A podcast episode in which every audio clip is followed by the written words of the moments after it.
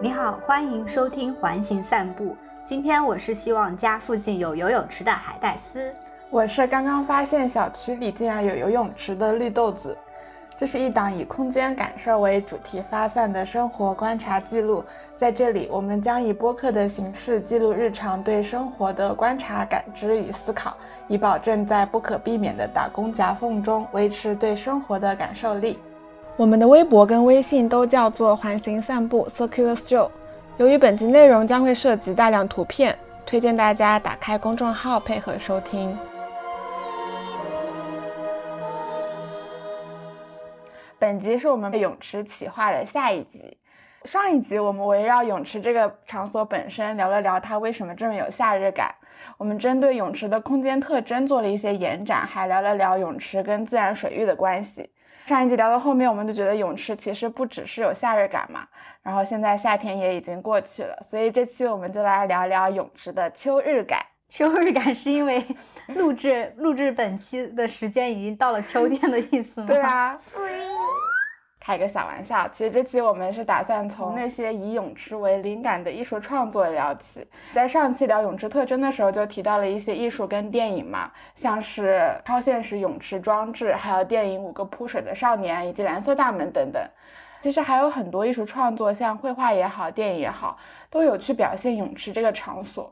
或者说他们都借助泳池去表达他们想要表达的东西，泳池就成为了他们作品中非常浓墨重彩的一笔。所以我们就很好奇，泳池到底有什么魅力让创作者钟情于它？它对于创作者来说代表了什么呢？对于我们观众来说又代表什么？所以这期我们就带着这个问题来展开聊聊。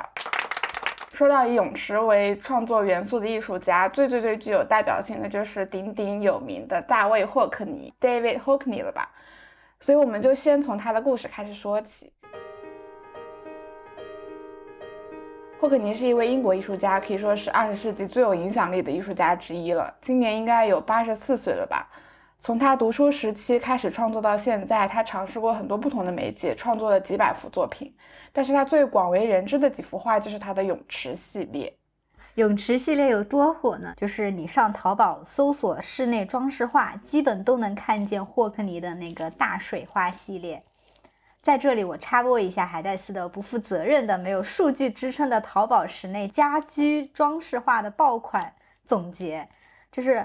观察下来，我觉得基本上集中在三位艺术家：马蒂斯、莫兰迪，还有就是霍克尼。但其实不仅仅是在中国的淘宝市场，美国那个动画喜剧。马南波杰克，他其中有个镜头就是拍到了波杰克的办公室，他背后挂着的画就是致敬霍克尼的画，只是把画中的人物换成了那个马男的头像，致敬的就是霍克尼的艺术家肖像、泳池以及两个人像。这幅画也是霍克尼至今为止拍卖出最贵的一幅画，在二零一八年十一月的时候，纽约佳士得拍卖这幅艺术家肖像，拍卖出了最终以含佣金九千多万美元的价格。成交折合人民币有六亿两千万左右呢。这不仅刷新了霍克尼个人的最好成绩，而且也破了一个记录，就是当代在世艺术家拍出的最贵价格。霍克尼的影响力是有经过拍卖市场认证的。不过刚刚也说了，霍克尼其实创作过很多作品嘛，就有自然风景，有人物肖像。但他卖的最贵的、最出圈的还是他画的泳池系列。泳池对于霍克尼来说。是一个绕不开的创作主题。那说到这里，我突然想问一句，就是你第一次接触到他的话就知道了泳池系列吗？也不是哎，我最早了解到他是读高中的时候，就是有模仿过他的绘画技巧嘛。不过当时模仿的是霍肯尼画的树。真正比较全面了解他的作品是去看了二零一七年 Tate 办的一个很大的霍克尼回顾展嘛，那个展人特别多，然后当时我才后知后觉的意识到，原来霍克尼是这么有影响力的艺术家。我印象最深的作品就是非常有名的那个大水花，就是那个淘宝爆款，当时在那个展里也算是镇馆之宝的地位。然后因为观众太多了，我是隔着人群看的。可是因为这幅画是非常巨幅的一幅画，所以我还是能感受到很震撼，就是靠得很远，但是也能感受到它的那个冲击力。对，就是因为它太大了，所以就是人群阻挡不住这幅画的魅力。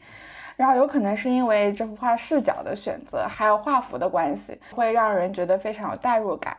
它的画面就是一个溅起了水花的游泳池嘛，游泳池后面有一栋现代主义建筑，还有一张空椅子。然后它的近景是泳池上方的一个黄色的跳水板，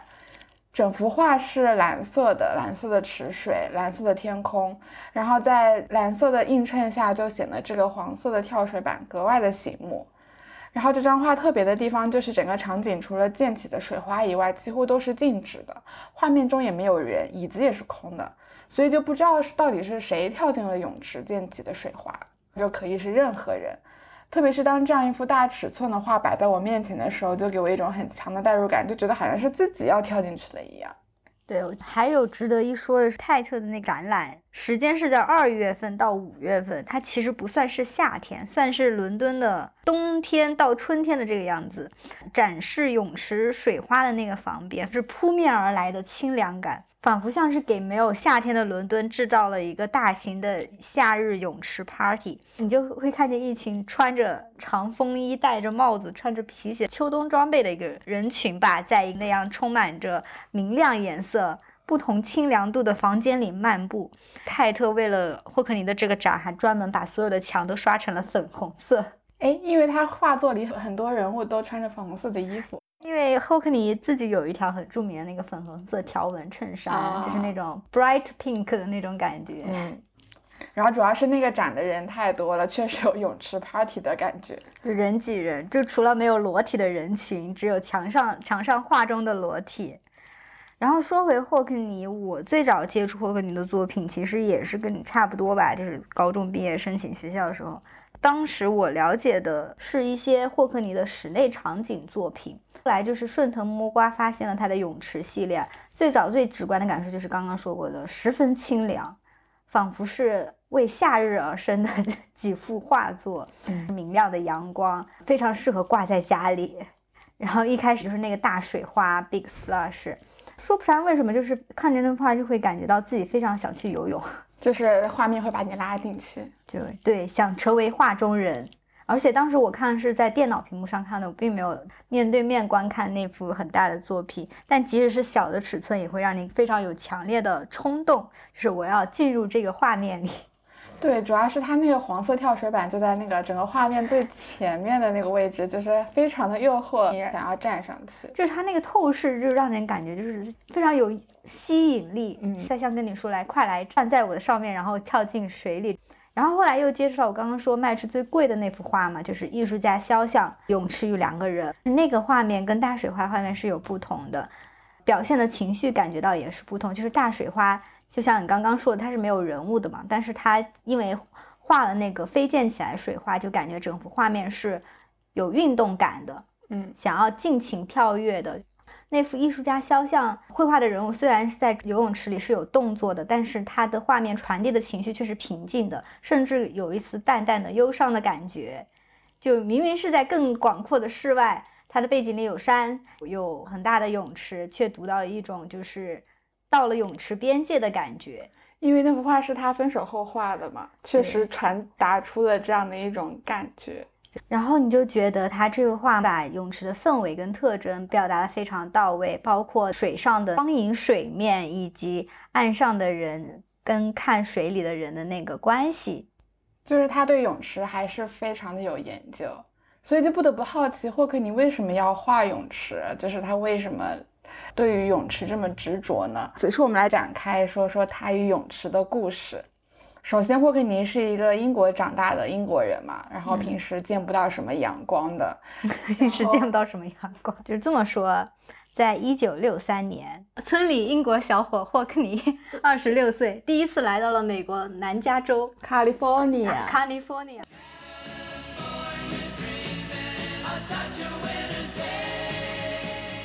当他踩到机场草坪，就被。加州充足的阳光和明亮的色调所震撼，他自己也曾说过，加利福尼亚对他的影响非常大。他本来的目的是想在那儿待六个月画画的，然后当他坐飞机飞过那个城市的时候，他往下看，看到城市中的游泳池、房子，还有一切，还有阳光，他就觉得来到这个城市让他非常的激动。可能感受到了和家乡那种阴冷环境的反差。就是当他从飞机上往下看，可以看到几乎每一家房子都有游泳池，然后就看到一片片密密麻麻的蓝色。这对于在私人泳池是奢侈品的英国长大的霍克尼来说，就是一个非常新鲜，然后同时又非常震撼的事情。因此，泳池也就成了霍克尼对于加州的一个很深的记忆点。第二年，就是一九六四年的时候。霍克尼回到英国的时候，他就开始他的泳池系列创作。第一幅画画的其实不是那个大水花，其实是好莱坞泳池。他用这幅画来纪念自己最早在洛杉矶生活的那一段回忆。然后进行这个系列的创作时，霍克尼开始改变他的一些绘画的技巧跟方式。他以前在英国其实他他是用那个油彩画画的，但是开始创作泳池系列的时候，他开始转换成了那个丙烯颜料。所以说，就是泳池对他的冲击大到使他转换了绘画的媒介吗？油彩太厚重了，无法体现出泳池的轻盈感。我觉得，我觉得就是生活环境的转变吧。就是从泳池这个系列开始，霍克尼在创作的技法上有了新的尝试。这种影响的来源就是他的生活环境发生了一个转变，从一个阴郁的沉闷的地方来到了加州那样一个明亮的生活环境里。他所看到的和所感受到的风景与人们的生活状态是相差甚大的。然后之前看刚刚我们提到的那个泰特的那个展展嘛，对吧？霍克尼早期在伦敦创作的作品，颜色的使用跟创作形式相对来说是更复杂一些的。他会用非常厚重的油彩和一些相对沉闷阴暗的颜色，暗阴暗的颜色也没有很阴暗，就是黑色跟大面积的红色，就是。不是像后期在加州那样非常明亮，然后偏偏饱饱和度高的那种颜色。嗯，然后我记得他的那个展展览是二号房间是展示霍克尼就是在 RCA 时期创作的一些画作，就是在英国伦敦的时候。然后三号、四号房间就是加州系列，你就你就从就是跨过一个门洞，你就能感受到一个一个一个画家创作风格的一个转变。嗯。在这里提一下，就是油管上有一个 channel 叫做 The Art Channel，里面就有泰特的整个展览的视频，就是如果有兴趣可以看一下，放在 show notes 里，放在 show notes 里，真的形成了一个非常清晰的对比。嗯，霍克尼换他的那个绘画媒介之后，他也同时开始思考如何更加清晰地表现泳池，或者说泳池本身所具的吸引感，让霍克尼大为触动，促使他想要研究如何用画笔。表现出他所感受到的泳池的那种波光粼粼啊也好，光影交错的水面以及水的流动性跟运动性。所以在一九六四年的时候，霍克尼又回到了美国洛杉矶，进行相关的创作与生活。就还是要回到洛杉矶，就是还是要回到他所热爱的这样的一个有泳池的环境里，才能够进行这样夏日感的创作。生活在这样的环境中的霍克尼就开始研究如何用绘画。来捕捉玻璃的透明以及流水的质感，最终诞生了像大水花这样的经典作品。嗯。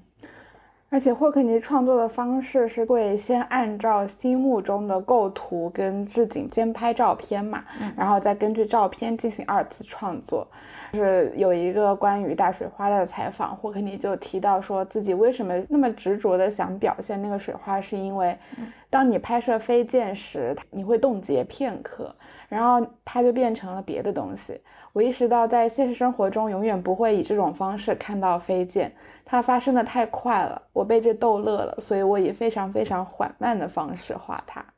一般我们想要画液体的话，就会在画布上泼颜料嘛，通过颜料自然的流动去表现水流动的感觉。但是霍克尼就拒绝了这种方式，而是用小画笔一一笔一画的把照片中的飞溅画出来，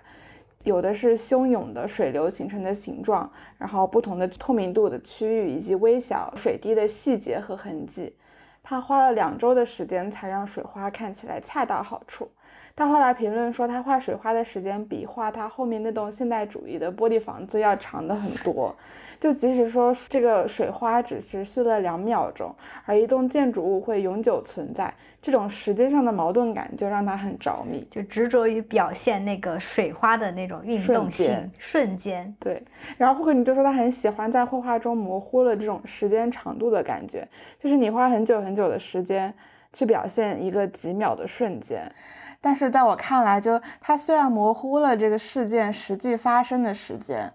就是只有两秒，但它反而是精准的表达了怎么说，有点像是我们的感觉所持续的时间。就是你跃入水中的时候，那个那个动作虽然只持续几秒嘛，但它带给你的感受是很强烈的，就是会有巨大的声响，然后水花会对身体有一个冲击，然后包括你从水上世界到水下世界的一个。非常巨大的转变，这些感受是会在你这个跳跃动作结束之后继续延续的。霍克尼花了这么多精力去表现这个水花，就更精准的捕捉到了这个包含感受力的瞬间嘛，也因此这幅画能被这么多人喜欢吧。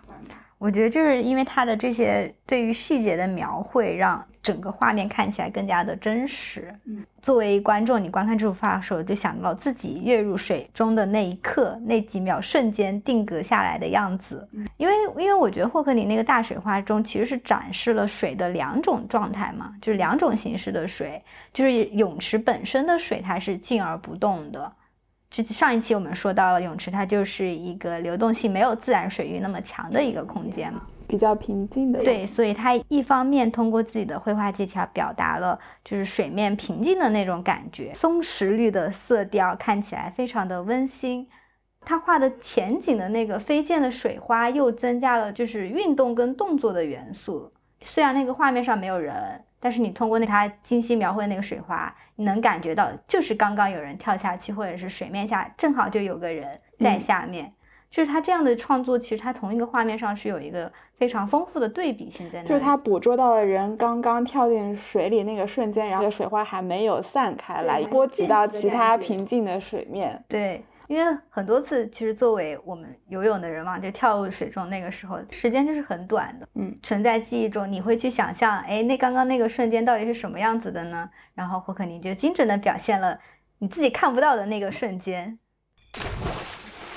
然后你刚刚说到他是用那个小刷子一点一点的画那个水花嘛？其实他那个水花并不止这一幅，在这个 A Big Splash 之前，他有创作。两幅，一个是 a little splash，然后再是 a splash，就是从小水花到水花到大水花。对，从小水花到水花再到大水花，这是一系列的创作过程。所以说，霍克里是花了很长时间去琢磨这个泳池的这一系列的动态特征的。嗯，就是，就正因为他花了这么多精力去捕捉这个微小的瞬间嘛。嗯。然后就是 Kate 有一篇文章就这么说，他说，当你看到。A big splash 的时候，你会想到什么呢？如果用一句词概括这个画给你的感觉，会是什么呢？然后他说，那如果这个词是嫉妒也没有关系，因为 A big splash 就是一幅非常诱人的画，就像我们刚刚说的，就是你你看到这幅画，你就会很想要跳水。对。就是想成为画中人，想成为那个刚刚从黄色跳板上跳入泳池中的那个人。对，这些阳光和泳池就会让我们想到假期嘛。对，然后这也是我们大多数人可能会梦想的那种假期生活。对，也是我们很需要的。就是就这个画里的，就是洛杉矶的泳池嘛，有阳光，有现代建筑，然后还有棕榈树，就代表了美好松弛的加州生活。在霍克尼画里的人好像都不用工作，他们始终都可以享用充满阳光的下午。对，就像是霍克尼给大家展示的人间松弛指南。霍克尼本身也是非常热爱洛杉矶开放的空间，然后建筑现代化的线条，以及房屋那种中世纪风格的设计。有泳池，有草坪，草坪上还有各种各样的喷水器。在霍克尼看来，就是这些东西存在着某种的确定性和几何特征。就是你想象一下，二十世纪六十年代的美国加州，简直就是一个现代主义住宅的集中博览会，家家户户后院都有大大的游泳池，住宅也是极简的建筑线条，有大大的落地玻璃窗，后院的泳池永远充满着阳光。而且霍克尼就说，他之前想去加州有两个原因嘛，其中一个原因就是那个舒尔曼的 K Study House 二十二号，就是那个房子，对，那个非常经典的现代建筑住宅。对，那个 K Study 就是他们在洛杉矶选了很多房子，然后让不同的建筑师去设计这些房子嘛。这个二十二号就是一个非常具有代表性的房子。整个是一个就是 L 型的平面布局，然后 L 型的中间有一个大大的泳池，整个建筑是大大的玻璃窗，其实。从室内向室外眺望是可以看到很漂亮的自然景观，然后你向内眺望就是一个巨大的游泳池。对，因为它是处在洛杉矶一个比较高的地势吧，然后你在上面就是有一种好像可以俯瞰整个城市的感觉。然后对内就是一个呃充满美好阳光水面的游泳池。对啊，就是理想生活的样子。六十年代家中中产阶级美好房屋的经典之作。嗯，这个房子就是包括现在我们做设计嘛，很多有钱的业主在找意向图阶段就会拿出这个房子，是来说明这是他们对就是理想中的住宅的样子吧。对啊，然后我想这幢房子也是就是霍克尼对于理想生活的一个样子吧。霍克尼就在一九六零年代到一九七零年代的许多画作，就是以洛杉矶带有泳池的房屋作为背景，然后这些画作就又变成了大家对于加州的一个憧憬，就反过来，就是相辅相成的感觉，就这样子。对，就想到艺术评论评论霍克尼在加州这一段时间的创作，都会说一句话，就是说霍克尼的那个一个大水花，就是一个非常不可置疑的二十世纪。最具有代表性的展现加州生活的图像，嗯，他用的是 iconic images of the twentieth century，就是非常高的一个评价。霍克尼的画。就像是见证了六十年代加州美好生活的一个宝贵影像资料。嗯，这些画作就治愈了很多人嘛，很受大家欢迎。然后这对于霍克尼自己来说也是一种治愈，就是他在洛杉矶的那个画作对比他之前的画作，就好像打开了一个非常美好的田园诗般的休闲生活，完全摆脱了他之前在英国的那种灰暗跟压抑。在这里，泳池对于霍克尼来说，它是一个。治愈性的存在，就想起之前我在豆瓣上看到一个人评价霍格尼，大的意思就是说，感觉霍克尼仿佛像是一个从阴天多雨的英国搬到了阳光明媚的加州之后，治好了自己抑郁症的那个爱德华霍普。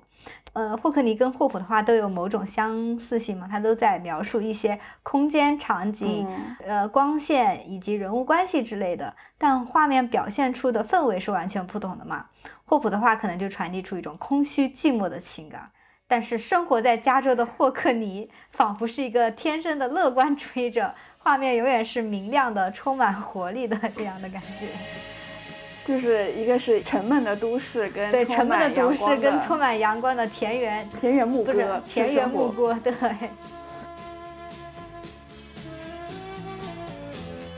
其实这种治愈不仅仅是天气上的治愈了，还有就是泳池这个空间，某种程度上也意味着身体的自由跟解放。这里有个背景信息要提一下，因为霍克尼是同性恋嘛，嗯，然后在当年一九六几年，同性恋还是处于一个比较压抑的社会环境底下的，就是直到一九六七年的时候，同性恋在英国都是非法的。但是霍克尼作为一个艺术家，他其实在伦敦上学的时候，他就已经公开表示过自己的性向。他是一个为同性恋发声的艺术家。我记得那个 RCA 毕业的时候，要求一定要画女性肖像才能毕业嘛，然后我肯定就拒绝画。所以他正通过这样的一个访看的方式来表达自己的身份认同嘛，可能。所以，所以当时就是没有给他毕业嘛，不是说？是因为这个原因没有毕业，是不是？好像是的。然后他就自己创作了那个两个男孩对对对对对对对。所以说。当时英国对他来说，整个大环境是压抑的嘛，他没有办法自由的表达自己想要表达的东西，所以他就飞到了洛杉矶，从飞机上空往下看到那些闪闪发光的私人泳池啊，他就觉得啊，仿佛这就是表达我心中压抑的一个重要渠道。就是为什么这么说呢？可能我们先要来了解一下泳池这个场所在美国加州和在英国有多大区别。在英国只有。最富有的人是有钱人，在他们的自己的房产里才会有有游泳池。它其实代表的是一种身份的象征，或者是有钱有权的象征。大多数英国公民，包括像霍克尼这种小镇男孩，他们对泳池的印象就是当地的游泳馆，就是那种非常公共性的，就是大家一起聚集在一个环境里比较嘈游泳的嘈杂的那样的一个游泳池的印象，就跟我们现在差不多。嗯，就是大家一起在一个大池子里。如果你去游泳，你会就是你的身体会暴露在你的同龄人或者是你的邻居的目光之下，是没有什么隐私感、私密感可言的这样的一个场所。然后你的身体就是会被很多人所凝视的。是去游泳并不能跟解放身体画上等号，特别是当时，呃，霍克尼在成年之后，他已经表明过自己性向这样的一个环境下，他去游泳更加就是没有那种。大家会觉得你是个异类，对，大家会觉得你是个异类这样子。所以在英国严格的制度之下，以及对于同性恋的不认可这样的一个社会大环境之下，泳池、浴场其实是代表着性表达和性压抑的关键形成区域的。但是在美国私人泳池的环境之下，霍克你感受到的氛围，呃，却是截然不同的。它没有那种英国压抑的社会礼节所造成的拘束性。在美国的泳池是自由开放的，因为比较私人嘛，就等于说你是在自家后院玩水这样的一个性质的存在。嗯，想干嘛就干嘛，想干嘛就干嘛，而且没有什么集体性的目光凝视的压迫感，不仅仅是身体的一个解放，也是你自己在没有那个思想压力在使使用这个游泳池。嗯，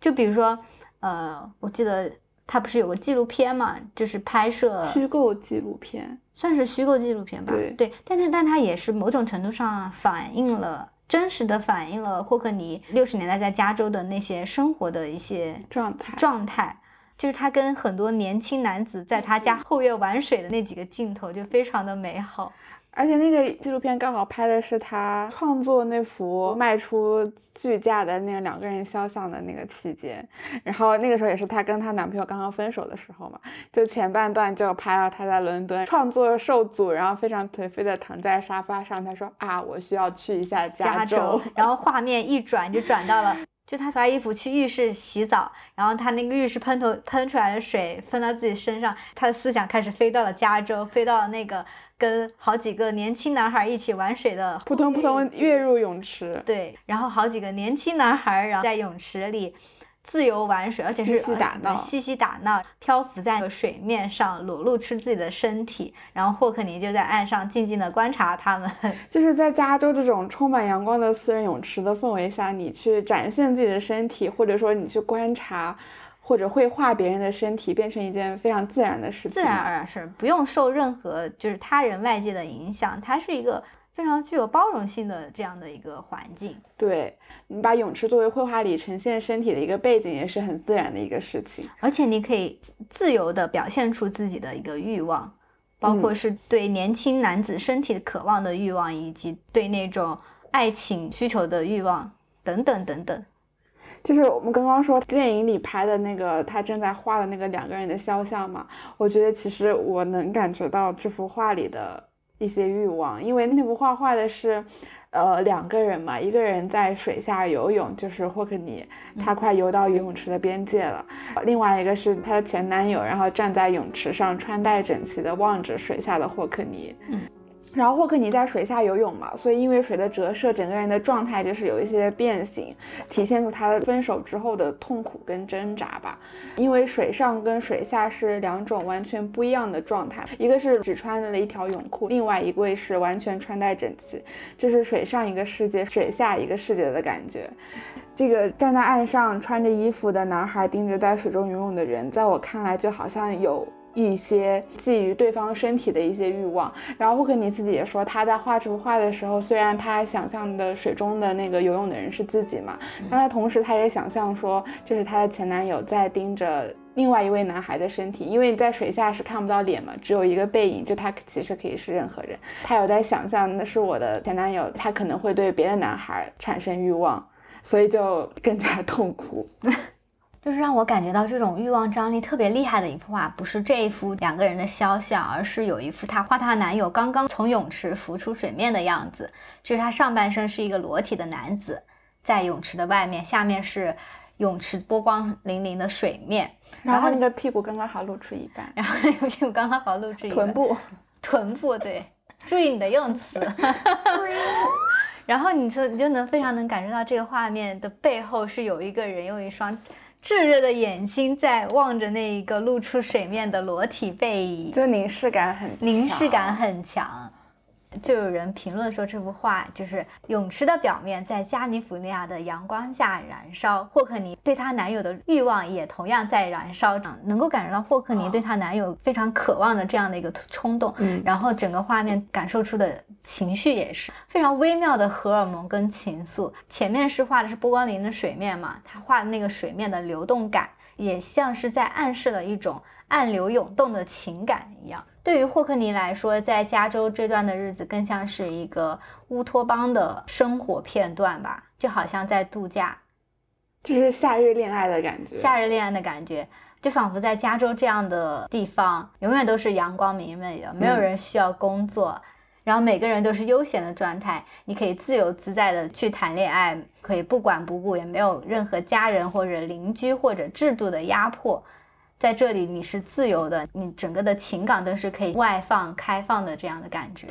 难道是因为加州一年四季都有阳光，所以就是一年四季都可以放暑假吗？我觉得需要加背后院有个游泳池吧。可能泳池对于慧慧你来说代表了非常非常多的含义，它是一段亲密关系的见证空间，然后也是一个回不去的伊甸园一样的存在。就是他在这样的一个空间，他最大程度的释放了自己的欲望跟情愫，所以我觉得这也是为什么泳池对于霍克尼来说是一个重要的表现元素的原因吧。就是泳池是他表现自己情感的一个通道。啊、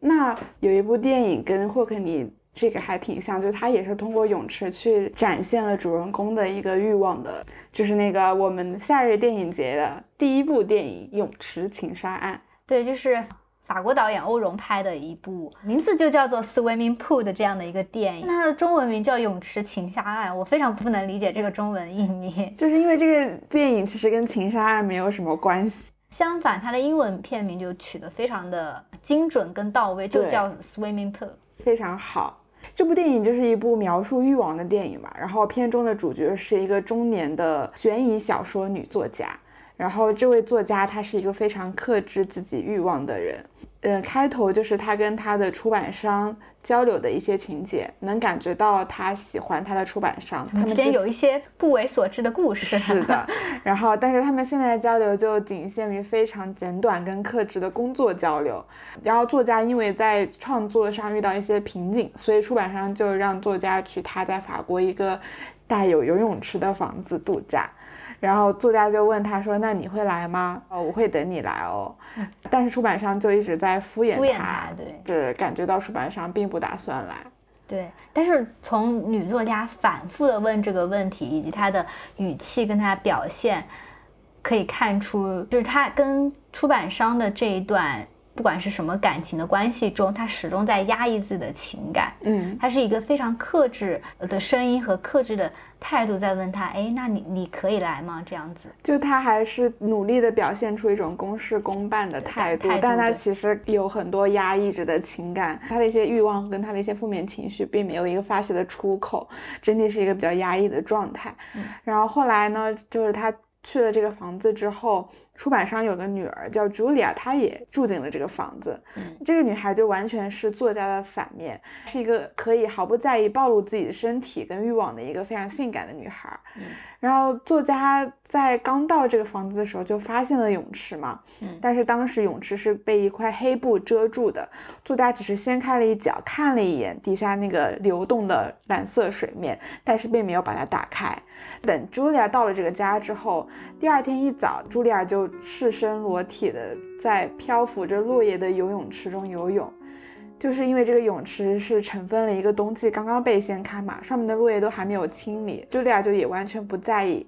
整个画面就是她一丝不挂的美丽的身体在漂浮着落叶的泳池中浮出水面，整个镜头非常的美丽。虽然是在一个人工的游泳池，但是就有一种原始自然的美感。然后作家就在阳台上看到茱莉亚在游泳的这个画面，就很像霍克尼的那幅两个人的肖像嘛，一个是穿戴整齐的岸上的人，注视的在水底下一丝不挂的人。这个镜头里就很好的呈现了身体欲望与凝视。就这里我真的非常想说一下，就当时我们是在绿豆子家用那个大的投影屏看的嘛，我始终觉得这一幕的画面就是我个人觉得是可能是有在致敬霍克尼的那幅画，因为拍的那个视角跟那个呈现的那个水的波光粼的感觉，就跟霍克尼在两个人肖像刻画的在水下的那个人的那一部分非常的像。而且这部电影是用胶片机拍的嘛，然后它胶片那个颗粒感与霍克尼试图用小刷子一点一点表现那个水的流动性那个技法，就某种相似性程度真的很很高。嗯，然后构图也很像，就是 Julia 浮在那个水面上，就半浮不浮的那个感觉，嗯，跟两个人肖像在池子里那个裸体男孩的视角非常相似。嗯，作家就是站在阳台上俯视着泳池底下的 Julia。对，泳池在这部影片的状态就也很微妙，它就好像是把看不见摸不着的欲望进行实体化之后的一件物品。是因为刚刚也说了，在影片一开始，作家一个人住的时候，泳池是被黑布盖住的嘛。在这个阶段，作家只是掀开黑布一角，看到了这个流动的欲望，但是并没有打开它。就感觉像是 想要触摸又收回手 就这个，因为而且泳池被黑布盖住，就很像一个被藏起来的物件，因为这是一个黑色的表面盖住了波光粼粼的蓝色的水面嘛，就很像作家被克制住没有表达出来的欲望。然后 Julia 到来之后，他就立刻掀开泳池的黑布，在水里游泳嘛。然后作家就还是跟泳池保持一段距离的观赏它，并且拒绝下水。包括 Julia 主动邀请他，问你要不要来游泳，他也都是说不要，我要，我要，我有自己的写作工作什么之类的。是的。然后到慢慢最后，作家开始接纳了泳池，他下水游泳，就是通过泳池表现了作家从克制自己的欲望到接受并且表达自己欲望的一个转变。对。而且中间有个情节，就是 Julia 开始开始有情感上的转化，她想要隐藏自己一个某池行为行为，她又再次用黑布把泳池盖上。所以我觉得很有意思的一点就是，泳池也成为了这部剧推动剧情发展的一个重要元素。除了刚刚你讲的那个盖上掀开，然后其实也包括她进入游泳池之后，她的整个描述是一个女性从性压抑到逐渐打开自己这样的一个过程。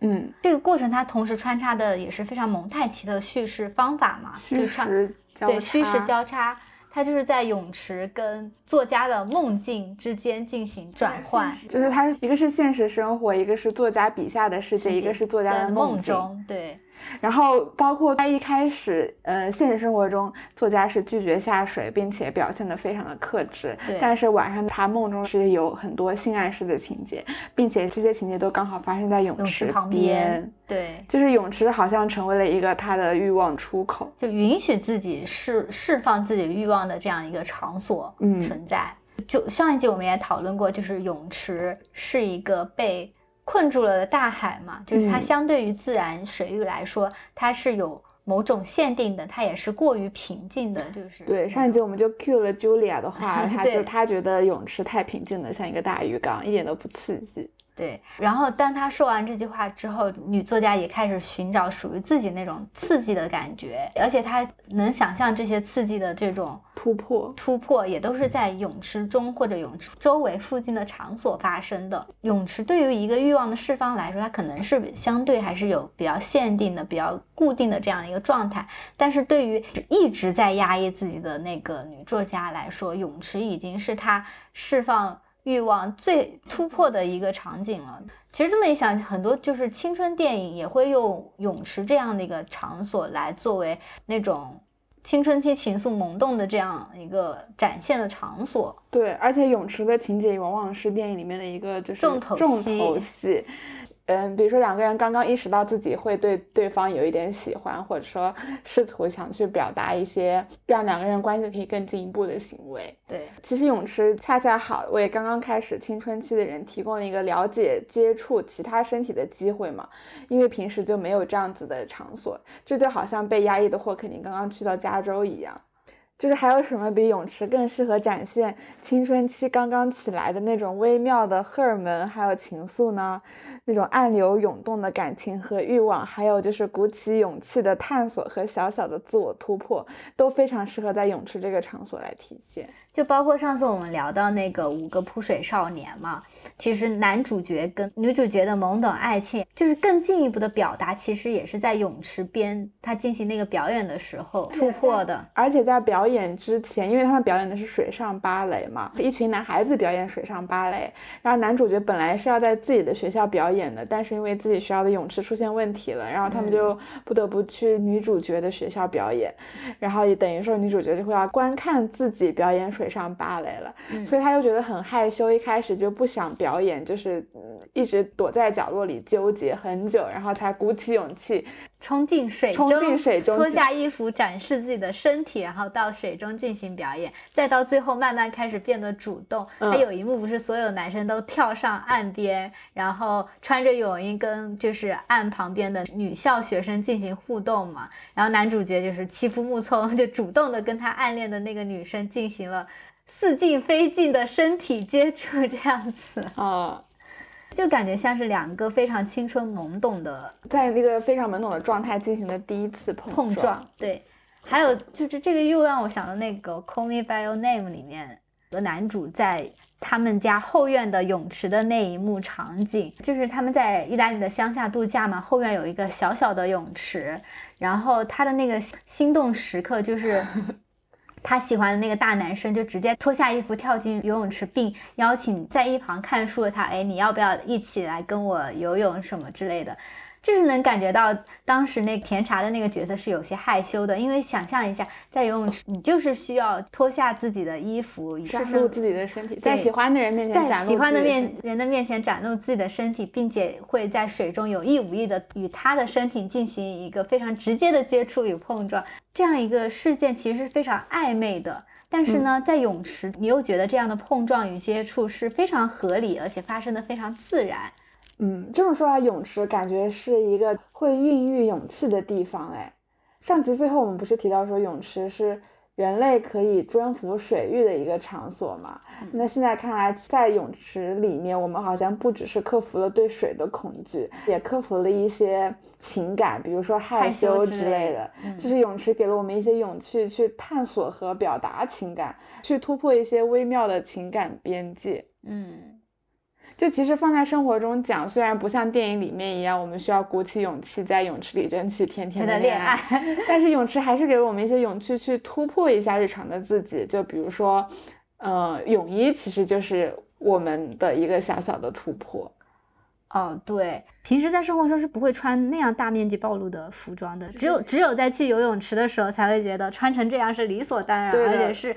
对，而且会想说，可不可以再穿的清凉一点这样子。不过你第一次穿泳衣的时候，你你会有觉得害羞吗？因为我第一次穿泳衣的时候算是比较小的年纪了吧，就是很小的年纪你去游泳的话，你就没有那种羞耻感。其实，反而是到了青春期的时候。就是当就是比如说初中或者是小学高年级的一些时间，暑假跟班上的男同学一起去相约游泳的时候，我觉得那个时候刚刚好，那个那个那个害羞的心情是最大化的一个时刻。你会有这种我我比较印象比较深的就是小时候小学的时候第一次上游泳课嘛，就是会跟男孩子一起上游泳课，还是会有害羞的感觉的。我小时候觉得就是，嗯，小时候不是要去河边游泳嘛，嗯。那肯定是要从家里换好游泳衣走到河边嘛，对吧？但是如果平时的时候穿泳衣走在街上，我会觉得十分害羞。但是因为是去游泳，就是那一路上会有很多人跟你一样是去游泳的人，只会穿非常清凉的服装，你就觉得穿成那样走在街上也好像不是什么大不了的事情。我觉得还是要看氛围吧，嗯，对吧？但泳池就是具有这样神奇的氛围，让你觉得暴露自己也没有什么大不了，嗯。反正大家都这样，反正大家就自然而合理的展示自己的身体。是的。赶上刚提到的，不管是霍克尼在加州的私人泳池也好，还是泳池情深爱里的主角在法国别墅后花园的泳池也好，其实都是私人泳池嘛。但是在我们生活的环境里，私人泳池还是比较稀缺跟奢侈的。我其实很多时候很好奇，就是在自己家后院拥有一个私人泳池是什么样的体验？对，这泳池就会变成家的一部分了。对啊，你你如果变成家的一部分，你就要维护它、清理它、使用它各种。我有一个朋友，他是生活在加拿大的嘛，他们那边因为可能因为地比较大，所以在那边泳池也是一个非常司空见惯的事情，就不会觉得说你家有泳池，那你就是一定是超级有钱或怎么样。很多人都可以拥有自己的泳池，嗯，不过他们就不像加州一年四季都可以游泳，他们在冬天的时候就会把泳池关上，然后只在夏天的时候把泳池打开。嗯，这其实也反映了不同地域性的。不同生活方式嘛，嗯，不过在加拿大，大家对泳池的态度还是分为两派的。有一派是我买房一定要买带游泳池的房子，然后另外一派是坚决不买带泳池的房子，就算买了也要把泳池填上。就因为有的人会觉得泳池维护起来很麻烦，买房一定要带游泳池的人群，他们通常是。会花很多时间在家里的家庭，就他们会花很多时间跟精力打理后院，因为泳池是出现在后院的嘛。那你在泳池游泳的时候，你肯定周围看到的环境也要是很好看的。就他们会在后院里放游泳池，然后有的还有桑拿房，甚至还有溜冰场，就是很夸張。就是他们等于是把家的这个范围扩大了，大部分的休闲娱乐需求都可以在家里完成，跟朋友玩也都会是 house party，而不是出去玩。就。是非常不一样的生活方式。嗯，我觉得一个家庭有没有泳池，可能就跟普通家庭有没有车一样的感觉吧。游泳池的话，就是不需要。离开家门，很多娱乐活动就可以在自己家后院解决。嗯，就跟我们其实是非常不一样的两种方式。我们是在就是寸土寸金的大城市，家的范围在一点点变小，跟朋友聚会也一般都是在外面城市里完成。你看回家就只是睡个觉。对啊，但是他们的话就会不断的把家的范围一点点扩大，特别是疫情之后，就是说木材的价格都涨了很多，因为大家都开始打理自己的后院。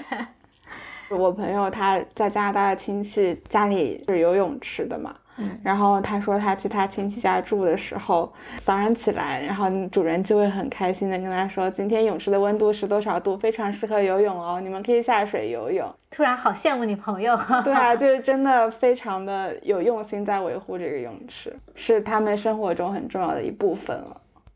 刚刚也说到嘛，呃，霍克尼在英国的时候，他对他们来说拥有一个私人泳池也是非常困难的，因为那是要有钱人才有的这样的一个标准配置。嗯，就正是因为这样的一个地域性差别嘛，在我们生活环境下拥有私人泳池，某种程度上就是意味着达到了一个成功的标准了嘛，就需要达到一个财富标准，对财富标准才能拥有的一个东西。就好像泳池是一个什么？带有光环的奖励一样，对。虽然私域泳池在国内还是比较难以企及的，但是其实有一段时间，就是两千年初的时候，就有一股热潮，就是小区里要配置游泳池。就那个时候新建的小区都要配上游泳池，我觉得那个时候就也是有某种光环，就是一个带有游泳池的小区，代表着某种嗯很不一样的美好生活，就是。就是给你一种幻想，住进这个小区就相当于你有拥有了一种可以在自家后院拥有泳池的美好生活一样。就那个时候，也是大家对于一种新的生活方式的向往跟憧憬，中产阶级美好生活的向往与憧憬达到了一个顶峰。对，然后那时候开发的楼盘小区都是有游泳池的嘛，但是后面。可能因为因为游泳池太难以维护了，所以这些游泳池都荒废了。我们家那个小区游泳池现在就已经荒废了。然后我在上海看过好几个那种老小区的房子，他们小区里面都有一个荒废的游泳池，铺满了落叶，池底没有水。对。但除了小区配置游泳池嘛，其实游泳池也是很多豪华酒店的标配，可以说，嗯，五星级酒店标配。所以在我的理解。之下，泳池其实还是代表了某种奢侈娱乐的感觉，就像我们想要去酒店，我们是是去享受一种跟平日常家庭生活不太一样的居住感受，其实是对。你想想象一下，去酒店就是想要放松一下，做个 SPA，下楼可以游游泳这样的感觉，就跟就跟霍克尼在家中自去自己家后院游个泳的感觉是一样的，就度假嘛，度假，就是泳池就作作为一个奢侈的娱乐设施配件存在。嗯，而且现在的泳池也越来越夸张了，就是有些人会追求制造非常高难度、高技术、高造价的泳池，然后它的造型要求非常夺夺人眼球，比如说三百六十度透明的那种泳池。之前不是有个报道嘛，说伦伦敦的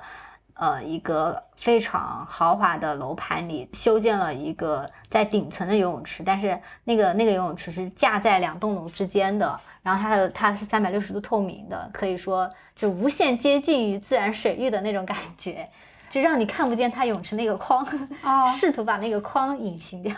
那这其实就某种程度上也是更加的暴露自己的身体。就一般你的泳池你在水下那部分是别人看不见的嘛？啊，对。那这种透明的情况下，你更加能够实现自己就是展示身体的一个欲望。我觉得是更加实现自己把自己的身体置入置入自然界之中的那种欲望吧。真的吗？但是因为好多那个。网红酒店不是会有无边透明泳池嘛？然后很多打卡的那种机位，就是穿着泳衣在水下，你可以看到整个身体的轮廓，然后背景就是大自然，这样就这样子的一个拍照机位，我觉得是你在展现自己的身体。身体啊，那我理解就是，就像上次我们说的，突破了泳池的边界感，无限的接近自然。然后我觉得这种是企图将自然私有化的这样的一个手法。就成为了一种炫耀财富和权力的象征，就是假装自己有一个私人泳池，对，或者是假装自己拥有了画面里的那一片自然领域一样。但是像刚刚你说的，我觉得也对，就是某种程度上也是在炫耀自己的身体一部分，就就是有一个非常自然跟美丽的环境去展现自己的身体。不过刚刚说到网红酒店嘛，就是其实像是一般的五星级酒店，那有泳池跟健身房什么，这就是类似一个标准，就是必须要有的。但是有很多网红酒店，他们就是什么都没有，但是就有一个泳池，然后泳池就会作为他们一个吸引人流的一个打卡的标志。那个泳池通常也不是为了游泳的，只是会做成比如说无边泳池或是玻璃泳池，变成一个吸引眼球的一个点。我觉得在这里的话，就是泳池就作为一个轻松自由的代名词，就像之前我们说的，看到泳池就想到度假，嗯，就这种感觉。那民宿我可以什么没有，但是我可以给你度假的感受。没错，就是这种感觉。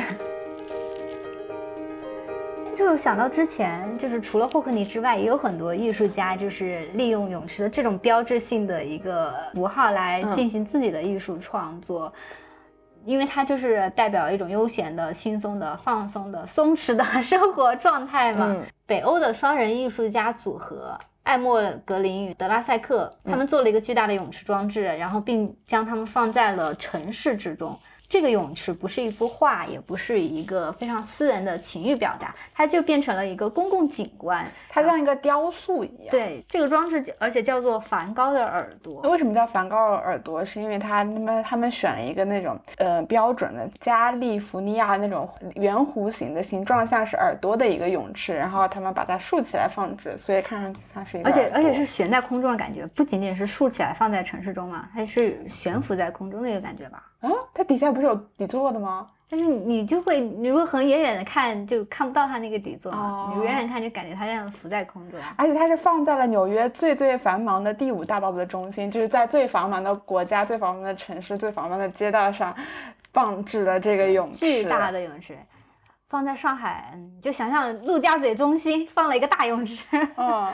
然后你就想象一下这样一个非常具有度假感的。一个泳池雕塑像一栋楼一样放在了人来人往的街道上，不知道哪里过来的一个奇怪的物件，因为它跟第五大道的建筑是格格不入的，就是特别是在纽约那个市中心，建筑都是方方正正的，而且是大地色的，大地色，然后高楼大厦，然后玻璃玻璃帷幕，就是有一种冷冰冰的感觉。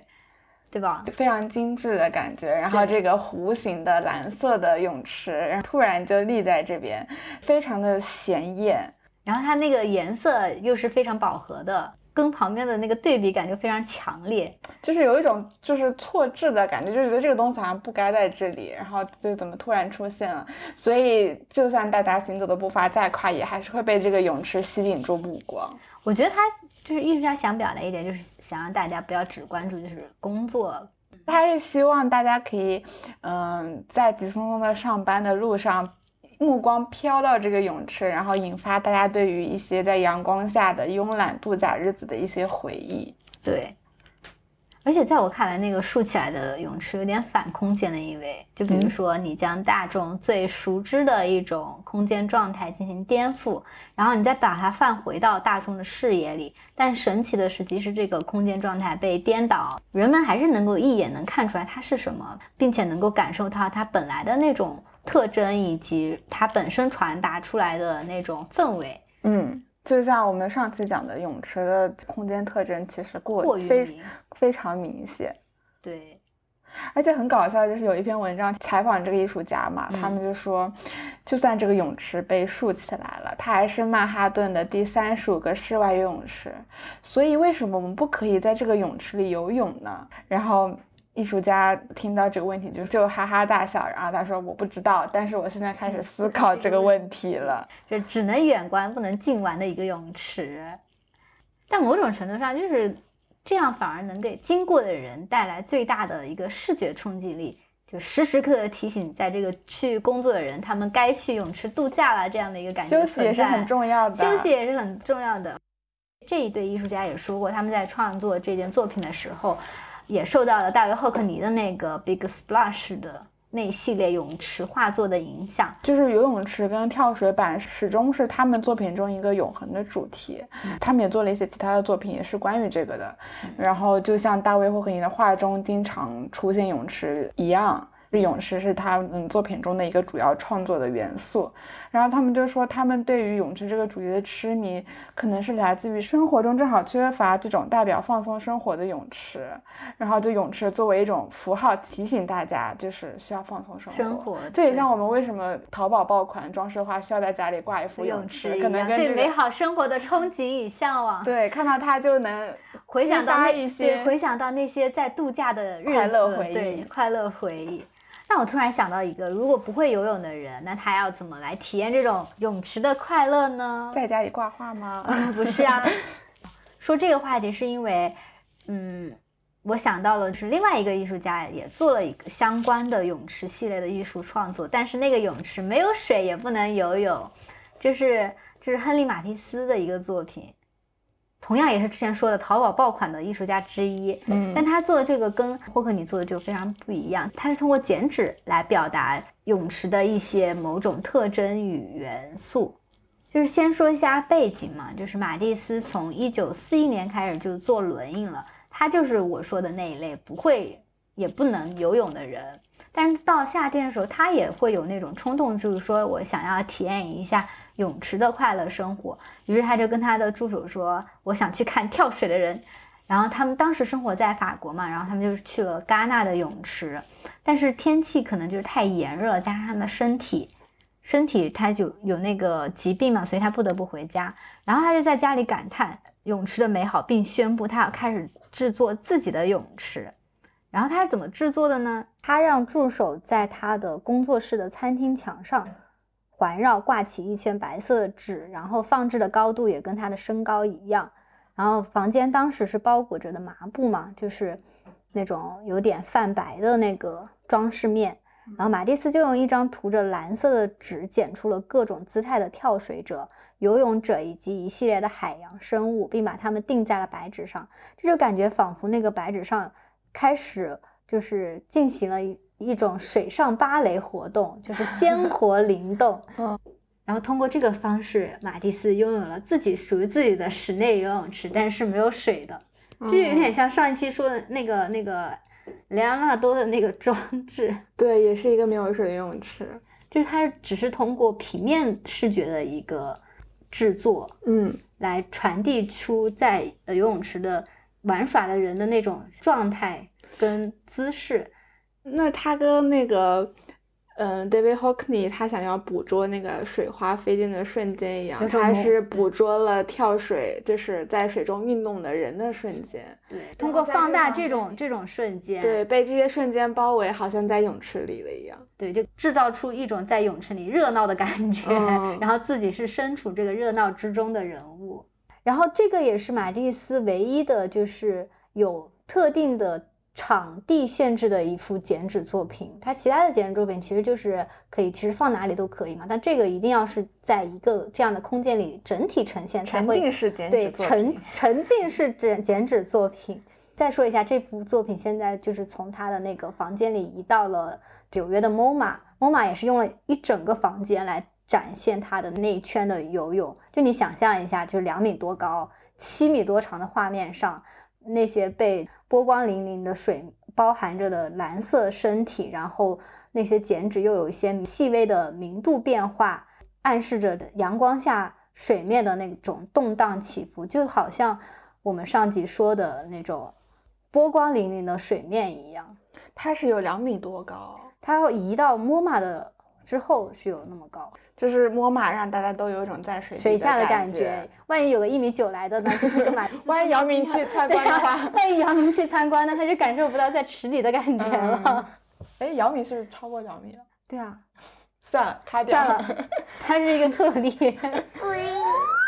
那艺术家嘛，他是通过创作一件艺术作品来拥有一个属于自己的泳池。如果就是按照他的这个思路，我们如果要用泳池的元素来做产品的话，你觉得什么产品最适合变成一个摆在家里或者随身携带的泳池呢？